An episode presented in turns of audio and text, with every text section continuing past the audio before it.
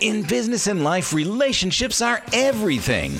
Welcome to the People Catalysts podcast, where we interview top business leaders and learn how they build relationships with their teams, clients, and those that promote and refer them.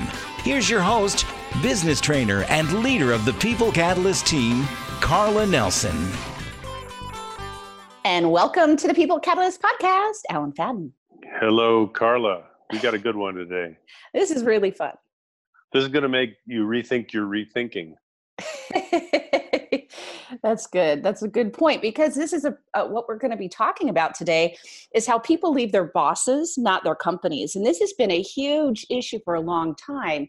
And everybody knows it's an, uh, a problem. It's not like it's new news, except for it's interesting. There's no real fix to the problem that's ever, we just dump more money into training and then yes, we do, and we oh, waste it, don't we? Yeah, it's really um, actually quite uh, staggering how much money we waste on training, um, and how much it costs, how much we've invested, for how long, and the absolute dismal ROI that uh, pops out on the other side. And you know this is so critical. There's both tangible and intangible challenges with this and to the business uh, you know the number one and number two cost uh, to any business are turnover and a bad hire. So obvious and that was forbes i, I was just re- re- recently reading that the cost is 33% of whatever the individual salary is. That just came out in 2019 and so for the purpose of this podcast we're going to be talking about turnover because a bad hire is a whole other conversation yes. but turnover is a yes. big However, uh, it, it's really interesting because when you look at those numbers, and let's go back to the title 50% of the people left their job because of the boss. So people leave bosses, not companies. By the way, that's a Gallup study from uh, a few months ago. So, uh, uh and the intangible cost too is, uh, I think, an important part because uh, you know not only do you uh, do you, does it cost you money to uh, make a bad hire to replace a person that but think what it does the whole process of leading up to firing the person brings fear into the company performance goes down not only that person but other people and then of course the whole energy and momentum of the, com- of the company uh, the division or whatever is trashed and uh, so it just the damage goes on and on and on. Those intangibles are hard to measure but they usually account for a lot more than the tangibles that you can measure. No doubt about that and that's definitely has to be why then 70% of people hate their jobs. I mean there's a direct correlation right with, and that's gallup we quote that all the time because they've been doing this darn study for like 30 years and the numbers are almost staggering across the board.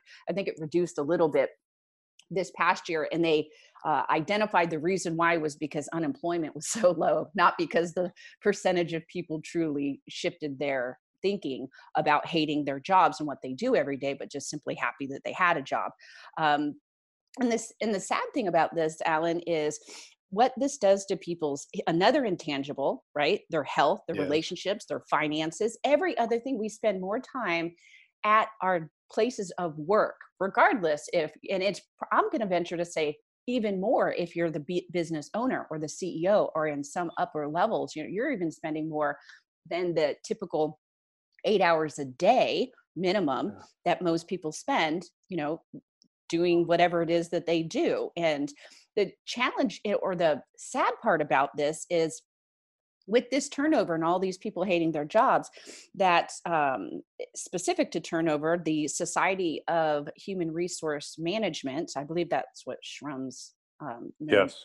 for i can never remember the acronyms after you've been using them for so long and 70% of the cause of this turnover is you know preventable there are ways to and that's just the turnover today we're going to talk about a process by which you can prevent it absolutely in regards to um, your company but 70% of these intangible um, issues that are popping up and reasons people leave their job and costing 33% just of their tangible costs right? Alan just identified a ton of intangibles that you could probably argue cost even more than the tangible um, that it can be prevented. This is an epidemic that's preventable. I mean, why wouldn't you prevent it? Yep.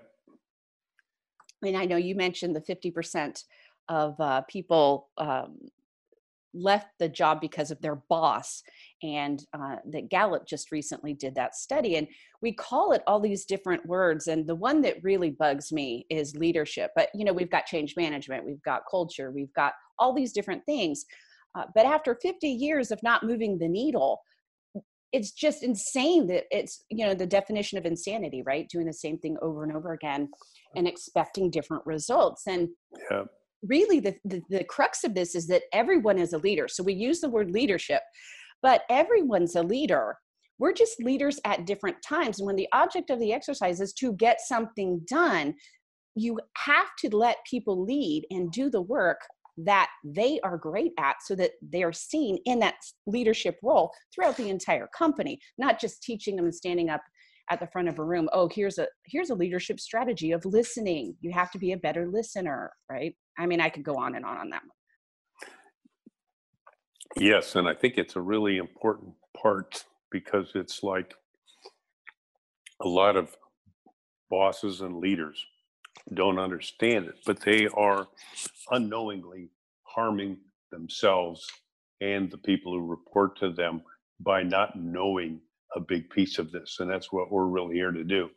And maybe one of the best ways to do it is just to say, hey, if we don't change the fundamental way work is done, putting people in the right place at the right time, doing the right thing, then we're doomed to just repeating this whole behavior. And probably the best uh, metaphor we have for this is uh, uh, imagine work today is like a three legged race.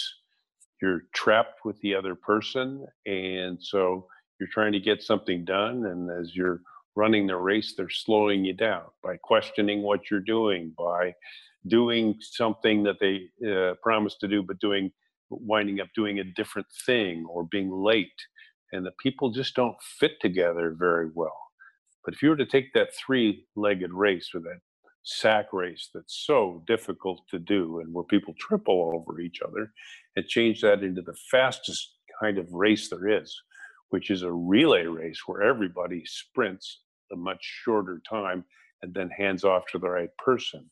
When you do that, we've been doing this for 25 years, things change dramatically. So if you if you have a uh, boss who just went to leadership training, I mean, basically, I'm just saying, you know, don't be a jerk, be nice, or whatever the latest fad is. If we don't change the way we work together, the well meaning leader is still going to be hypothetically a jerk because they give people the wrong work. They get them doing something they hate. They get them sitting through long meetings where nothing gets done. In other words, the system is broken.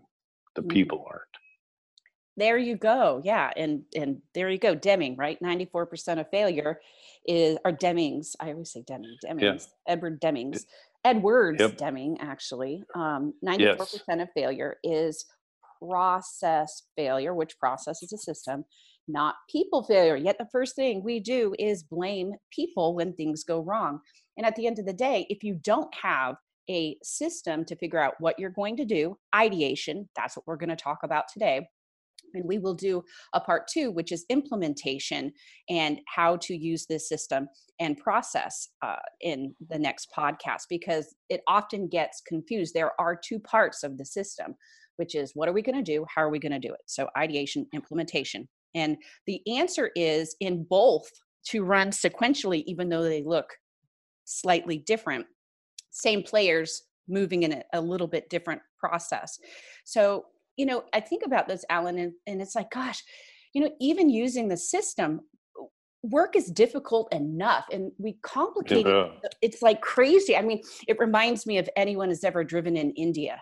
it's it's ridiculous. There's no traffic signals and everybody's just pushing you know each other through when you were talking about the three-legged race um, how hilarious is it to watch? You sit on the sidelines and you're laughing yet that's exactly what we do in business every single day. Um, so if you don't have a system and a process for making decisions ideation and implementing them implementation the challenge is you never overcome that uh, what edward deming says 94% of failure is process failure not people failure. And what is that the study that uh, how many percentage of ceos it was so high that get fired because they can't get things done? Because again well they they estimated at the time that was ram charan uh, estimated at the time is about 90% of ceos get fired for not being able to implement something new in their own company. And then 90% of businesses fail for the same exact reason right? Absolutely uh, and look at the correlation of those numbers right Bet- between what deming said the ceos being fired and businesses fail. They're all right pending there at 90 to 94% and i would even venture to say that deming at the 94% you always have the lucky one that's in the right place just because of timing or whatnot. So yeah. well uh, i like to uh, simon sinek said you know you can stumble over 10% of the market. Well it's the same way. You can stumble over doing 10% of the work correctly or having it the right person. You just give somebody a whole task and probably uh, 25% of it is going to be something they love to do and they're good at. And then they do it so fast it's about only takes up 10% of their time because they do it way faster than everything else. So there's your 10% you spend 10% of your time doing good work and 90% of your time struggling through uh, jello that's so true. Yes and so we know that work is broken. We're looking at you know we work with the 19th century work strategy system in the process. 21st century. Exactly. The, you know i was having a conversation uh, with my bonus dad yesterday about education. And you look at in the last 100 years look at how our phone has changed look at how our tvs they didn't exist. Look at how cars have changed. And we were talking about how education hasn't changed but even though training would you know training and education are two you know two sides of the same coin but it's a very thin coin. Um, Kevin, one of our uh, leaders, always says, "Do you want to have, uh, as parents, do you want to have your kids to have, you know, sex education or sex training? Right? There's the difference. It's a really good way to look at it. And so, but education and training are really close. But if all of those technologies changed systems, processes, right? Because they're all interlinked, have changed in the last 100 years, but the way we do work hasn't changed at all. How is that possible? That's right. And it's all about, and if you want to remember anything from this podcast, take a look at fit and sequence. How do your people fit together end to end so that when I finish a job or a task, then I know who to go to for the next step and about 75% of the time left on our own we go to the wrong person and we have bad results and it trashes our work so the part of that is know how people fit together and put them in the right sequence that is the missing piece Yes. And we have previous podcasts also about personality and behavioral training too, which again great stuff. I mean, you know, we work with some of the largest resellers of disc in the nation, and you can add both and. However, the object of the exercise is not to sing kumbaya. It's not the potluck on Friday, nor the air hockey table in the, you know, break room. And what we do, and, and I like what you said there, Alan, how we go we go to the wrong people and we break it down as if we have to like each other in order to get something done right yeah the problem is the minute they reject your work, you don't like them anymore, no matter how much air hockey you play together. yeah, and and hanging out on uh, the weekends is a lot different than being on a team that's running through and trying to get something accomplished. And so the relay race and fit and sequence, I love that. If you're going to walk away from this podcast with two two things, is always think about a relay race and how fit in sequence with your people. So let's break this down, Alan, um, in ideation. Again, part two, we'll talk about implementation because these often get confused. So we're separating in a two part series for the podcast. And with ideation, what you and let's talk about the process alan let's back it up because you can do ideation um, without doing the brain dump sometimes, right? So let's start. Sure. What I mean by that is we're going to walk through, I'll let you do the big picture process and then we'll break it down uh, with the pitfalls that you can have with the shaker, the mover, and the prover as you're running the ideation process. So walk us through the process. Yeah, so basically, uh, it's the shakers who are the idea people and what you want to do. I mean, every every job starts with either there's something you know a goal you want to accomplish, or there's a problem you want to solve. So uh, everybody generates ideas, but oftentimes the most the most novel ideas will come from the shakers. So sh- let's say you get a whole big list of ideas, and you've done that a million times, and everybody has. But it's what you do with the ideas that makes the huge departure and makes it, it makes all the difference. So instead of uh, getting rid of every idea that uh, has something wrong with it, well, the problem is every idea is born drowning. Instead, what you do is you keep all the ideas, and it's the mover's core nature to pick the best idea and set priorities and design a launch plan. So the mover takes the all the ideas, picks one, makes a quick plan for it, and immediately goes to the prover, who is either in the first meeting or not allowed to talk brainstorming rules. Uh, but what you do is go to the prover and you say, poke every hole you can in this idea, rip it to shreds, tell me everything that can go wrong. And instead of killing the idea, you collect the what can go wrong and then bring it back to the shakers. So you keep the shakers and the provers apart because they tend to argue with each other and they don't fit together. But they do fit together when they have a mover in between them. So the mover is like the point point guard uh, on the basketball team that brings the ball down and designs the play. So um, once the provers say what can go wrong, then the, the shakers get a chance to come up with ideas to solve the problem. And so uh, between those two, it's about three times faster. And uh, everybody gets to imprint the idea without without blowing up the other person's results. It's all forwarding. It's a way you could take all these steps and never move backwards. Yes. And then, of course, the shaker being able to overcome those obstacles and running the process and running this process until the process does not end until the prover says, I can live with that. Like we I can spent, live with that. Yep. I can live with that. And then because remember the shaker, and then we call uh, this is another buzz term that I can't stand employee engagement. Uh, although it is a challenge in a process that, or um, a situation, it can be fixed just by this process. Okay.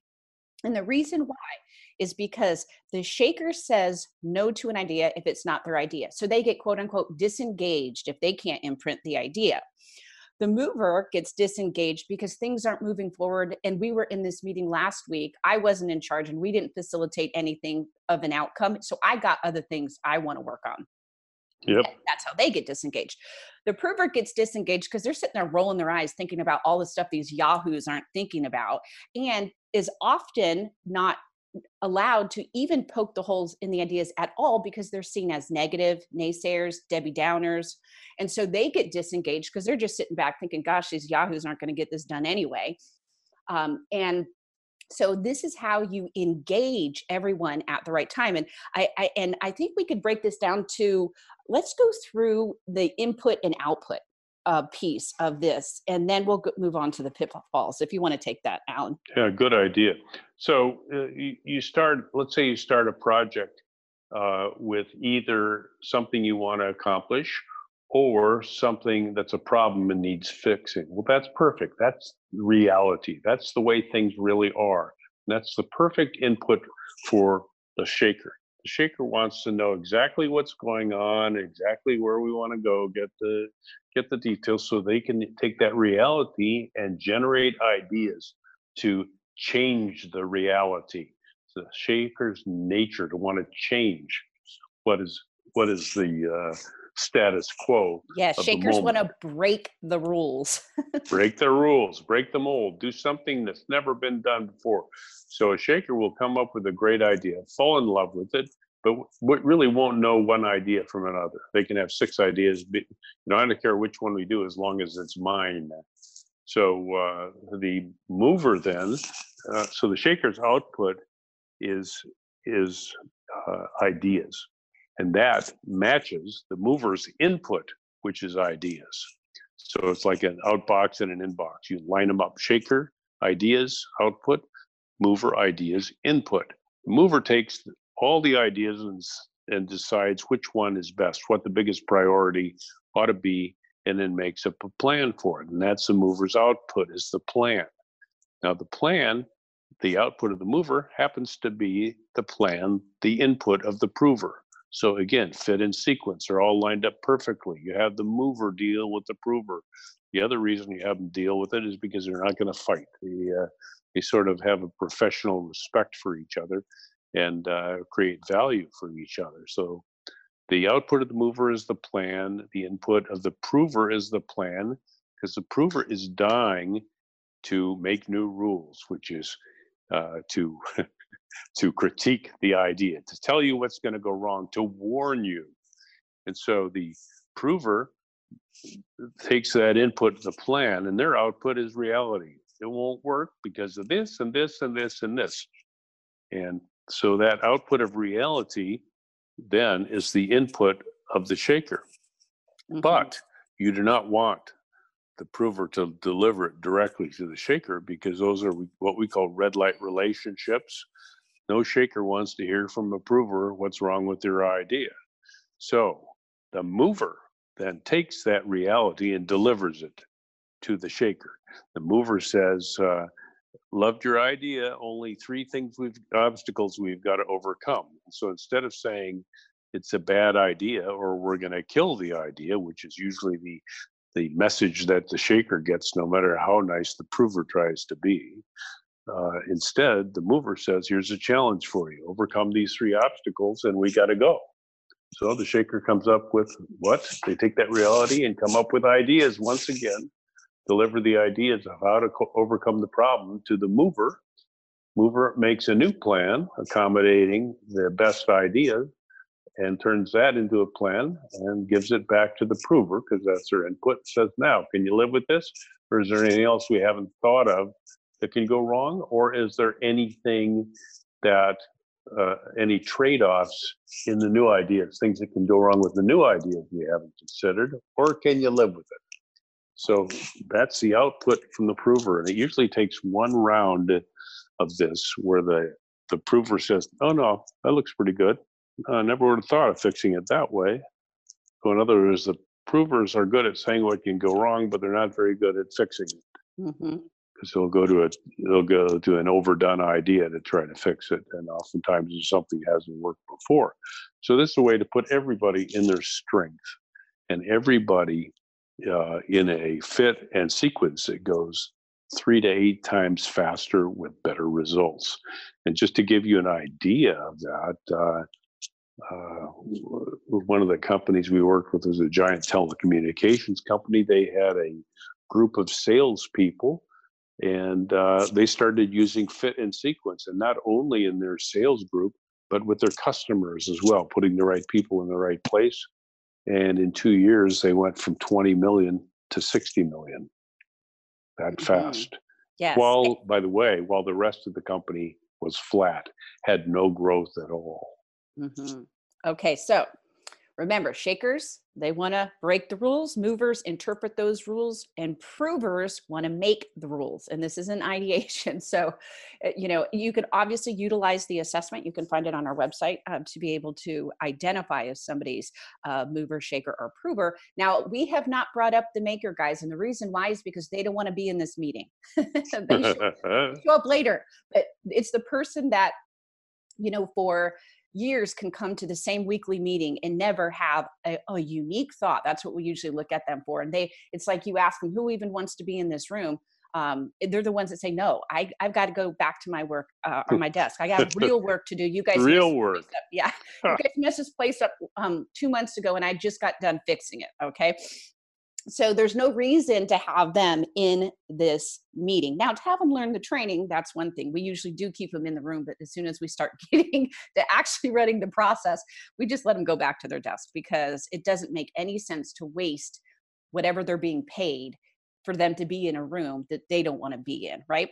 And so the pitfalls of this let's talk about a little bit before we wrap this up alan which is and you mentioned one which is stay in your own lanes okay? Oftentimes you have to separate the you have to always separate the shaker and the prover but sometimes they can't even be in the same room um, and the reason why is because when the shaker is making or creating the ideas they might not open up because they're too you know worried about somebody saying what's wrong with it. And by the way and with staying your own lanes this can happen like live. If you are not facilitating it it just can go all like instantly back to you know um, people talking over they can't help it they blurt it out they it happens every single time even when you're playing games. So the mover yeah. has to make sure they know the process or whoever's facilitating it because you can facilitate it.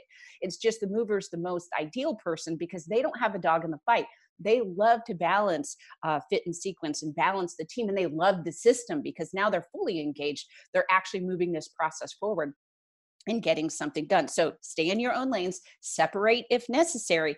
And one of the unique core natures of work is when you have a secondary and primary or a 50 50 of a shaker prover. They'll do it right live. I mean, they'd have to know where they're being cast because if they are in the lane of coming up with ideas, they'll shoot their own idea down, like live when you're just coming up with ideas. They kind of right. like, it's like Mr. Subliminal on Saturday night or the uh, hey, what a great idea. No, it's not. Wonderful idea sucks. You know, and completely on- mentally shutting your own ideas down. Yeah, and they'll do it on both sides, right? So if you're coming up with ideas, right, and they go, "Oh, this is idea, but that's not going to work," you, the mover, you have to make sure you're facilitating that and say, "Hey, that's great." And what you do is write it down. You can give that to the mover, so when you know the provers have something going on that they can you can the mover is the one who is the movement between separating those lanes um, so that you're focused and you're using the process instead of going back to the old way of doing meetings which is idea bang idea bang idea bang. Everybody's tired. They've been in there forever. Nothing's going to get done anyway so let's just get out of here.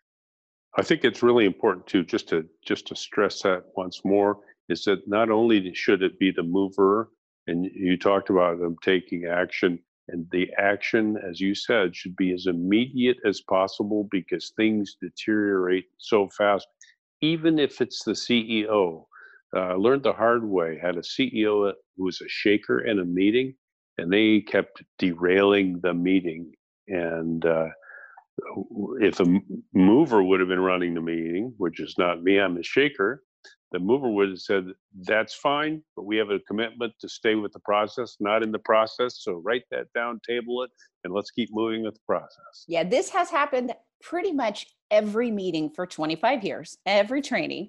And it ha- and it got derailed so many times. We came up with the uh, 10 agreements and we review them in every yep. single training because we have to r- remind the team that there is a system and a process they have committed to and it gives us the ability to then facilitate that. And i would venture to say it's gotten better uh, in the aspect of hey don't even let the ceo derail it because the old way of doing business was i'm the ceo and i said so so i don't even care if i'm paying you to be here to fix our problems i'm still going to derail the training the meeting you whatever so we actually one of our agreements is you know don't don't allow anyone to derail the system in the process not even the ceo and we review that in in teacher certified trainers that because it's critical. I think that's a really good point alan. And the other aspect that i think is unique and different in in this change in the way we do work or at least the mentality of realizing and the millennials are really driving this right?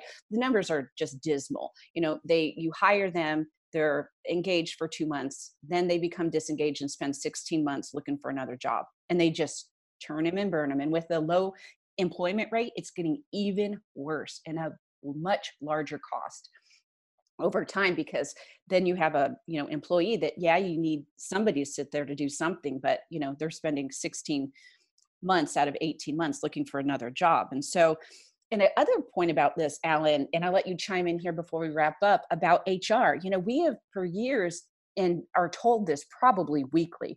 Wow, you guys should really focus on, you know, HR and the HR leaders. And hr by default has been focused on reactive they're, they're later adopters right it's about not getting sued uh, typically and and now i think that's shifting the mindset at least that we need to invest in our people partially because this really low unemployment rate but then the millennials are saying i don't want to work that way I'm sorry, and I'd rather just travel the world, and I'll I'll li- live on twenty thousand dollars, thirty thousand dollars a year doing some online something, right? Versus this kind of corporate America um, history we've had for quite some time. So, so true.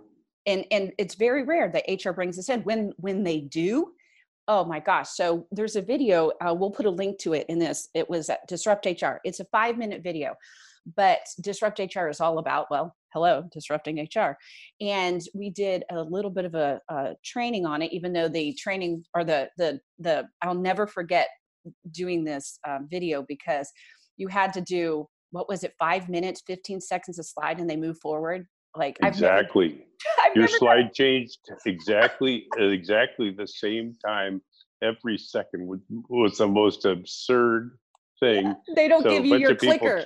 People, a bunch of people cheated it by putting the same slide in, so it changed every 15 seconds, the but it'd be the same slide. Give their five minute talk. I know I did yeah. not. We did, were not the ones that cheated. Alan and I worked uh, right. pretty hard on that one, but it's it was funny. It was like HR is a late adopter. So let's disrupt HR, but let's create a process because you will not, eh, approver had to have created that process because they want to make the rules where you're not going to go over five minutes.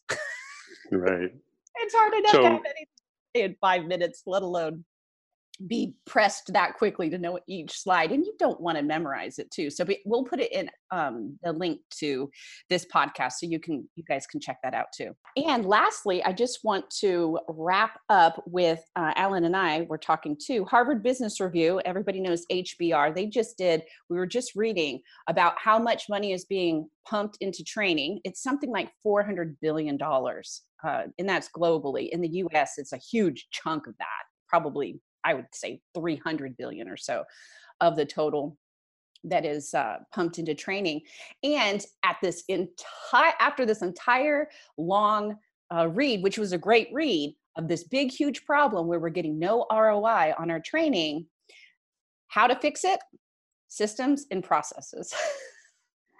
That's right, and that so what that means is not getting better donuts in the training it means doing it completely differently. Yes, instead of the way we have done it when, and um, Alan shared with me a, a, a, saying I hadn't heard in a while um, that, you know, we've not tried a different way to fix it, but when your only tool is a hammer, everything's a nail. so that was the wrap up and make sure you join us for part two next week where we talk about implementation because we went through the process and ideation and then we will break it down after you figure out what to do how you're going to get it done. Thank you for listening to the people catalyst podcast and remember it's a good life